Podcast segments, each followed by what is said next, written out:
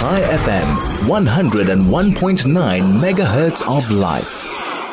We're looking at the uh, recent altercations between protesters and the police from an internal perspective in Israel. What is transpiring at the moment? The extent to which protesters might feel that the state and the police are not actively addressing their concerns, uh, feeling that they are being brushed aside and ignored. But uh, just to delve a bit deeper into the subject, we have Ben-Dror Yemin, who's a journalist at uh, Yedioth uh, Aharonoth. Ben, a very good afternoon to you. Thank you for joining us on the Afternoon Overdrive. Thank you for having me. No, great to have you on board, Ben. So, as I've uh, laid out the basis of our conversation this afternoon, Ben, could we be seeing an internal uprising as public patience begins to wear thin on hostage negotiations? No, I'm not sure. It's not uh, uprising. It's, this is democracy, and people demonstrate, and uh, sure. The government is against the dem- demonstrators. But, but I don't think that it's beyond that, uh, because actually we experienced already uh, many times in Israel, just like in many other countries, this kind of riots against uh, governments, and we have it here, and we had it uh, the whole uh, last year until October seventh. It was a year of demonstrations against the government, so mm-hmm. uh, it's not really new. Uh, so now, yes, of course, uh, the, the people protest because of the hostages, because of uh, the government in general. They renew the uh, last year uh, demonstrations against, uh, mainly against Benjamin Netanyahu. Indeed. Well, uh, speaking of Benjamin Netanyahu, the ex-Prime Minister Ehud Barak now seems to be weighing in on the situation. It's not, not really doing anything and doing much good. Actually, actually, he was uh, he was uh, uh, in even before. I mean, he is, uh, but but he's not going to politics. I mean, he is one of the people who actually, uh, uh, how to say it, uh, speak a, a lot. One of the best speakers, actually, against Benjamin Netanyahu. But he is not going to be involved himself. Mm-hmm. He is involved only by his, you know. Uh, social media posts and uh, that kind of stuff, but he is not going to be in politics again. He is, uh, by the way, he is above uh, eighty, so it doesn't look like if he wants to uh, to have uh, any kind of office. Indeed, Ben. Ben, re- let's just get back to the protesters and uh, families of the hostages.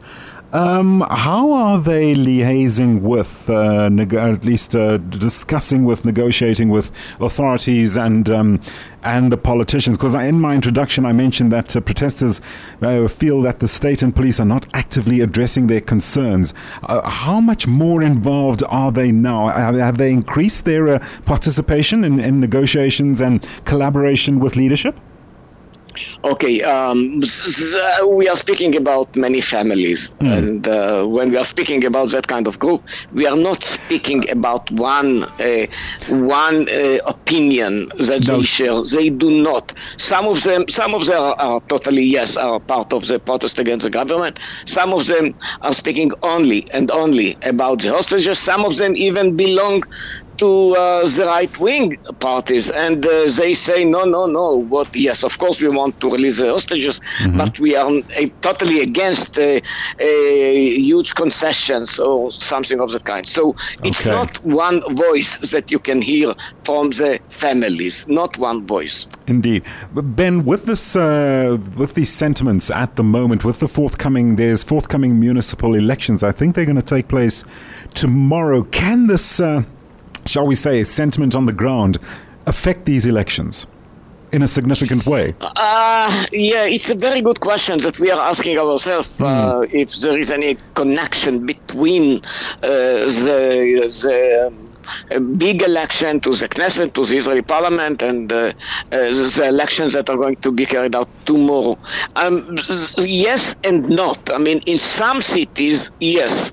In some other cities, it's not. It's very interesting because uh, because in some uh, municipalities, uh, there are new coalitions. I mean, the, uh, a list which, a uh, joint list of, for for example, of the Likud and uh, the party of um, Itamar Ben Gvir, who is the extreme right, right. in Tel Aviv, they are, uh, they are running together. And many people, even from the Likud, do not really like it. I mean, they said, I mean, we have to distinguish ourselves from the extreme right. Yes, we are a right-wing government, but not an extreme right government, uh, uh, party. So, uh, so uh, there are some uh, some problems. There might be some indications. Yes, there right. might be in some places. Yes.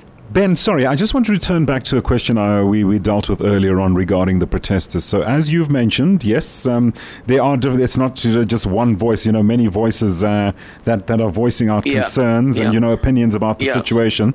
Is there a majority sentiment there regarding what should be done going forth regarding the hostage situation? Is there a majority thought on the matter? Mm. It looks like, it looked like, because they are very dominant. The people who are uh, totally against the government, the people mm-hmm. who say now, now, now, when they are uh, shouting in the street. And, and, you know, most of the Israelis, of course, sympathize with the families from one hand, but I do not think that uh, most Israelis are uh, supporting uh, uh, any price, as mm-hmm. they ask. Any price, it means what? If they will ask for uh, Jerusalem, are we going to give them uh, Jerusalem? No, of course not. So when they say any price, the meaning is to accept what the Hamas is uh, asking for. Uh, and, and I think ninety-five percent of the Israelis uh, are not willing uh, to give this kind of, uh, to go to this kind of concessions. Mm. Not at all. So, so, the, but, but most people, yes, sympathize with the families. Ben, uh, just something out of interest, um, looking at uh, hostage negotiations as they stand at the moment, looking at it from Hamas's perspective, um, could Hamas's de- demands, I mean, looking at the unreasonable, to put it very mildly, looking at the unreasonable basis of their demands at the moment, could it be an intent to fuel Arab sentiment with the approach of Ramadan, trying to use that as an excuse just to lead up to it, to give it more, to give it more weight, to give it more, in their minds, justification? Yeah, yeah, yeah you are completely right, because that's what they uh, tried uh, uh, in the first place, and they were quite disappointed mm. that there was not any kind of uprising or for intifada in the West Bank. No, there was not any. I mean, uh, nothing special, nothing to write home about, you know. And Sure. Uh, and uh, now they do hope that the Israeli Arabs, that the Palestinians uh, in the West Bank, that they will rise up. Uh, will it happen? We have uh, almost three weeks uh, to the Ramadan, uh, and they hope it will happen in the Ramadan, because uh, mm-hmm. always in the Ramadan you, you have this kind of uh, uprising, riots, uh, whatever. What will happen uh, now? We just don't know. But that's exactly, but you're mm-hmm. right, that's exactly what the Hamas is mm-hmm. looking for, and actually is doing everything uh, that it can in order, in actually, uh, uh, to uh, to let it happen. Ben, we've just about run out of time. Ben, thank you so much for joining us to give us your thoughts on uh, the situation on the ground internally with uh, regarding Israel and protesters, and uh, just public sentiment regarding uh, how they feel about the police and uh, state uh, leadership uh, and other authorities not actively addressing their concerns. That's Ben-Dror Yemin, journalist at Yedioth Aharonoth, uh, coming to us live from Israel.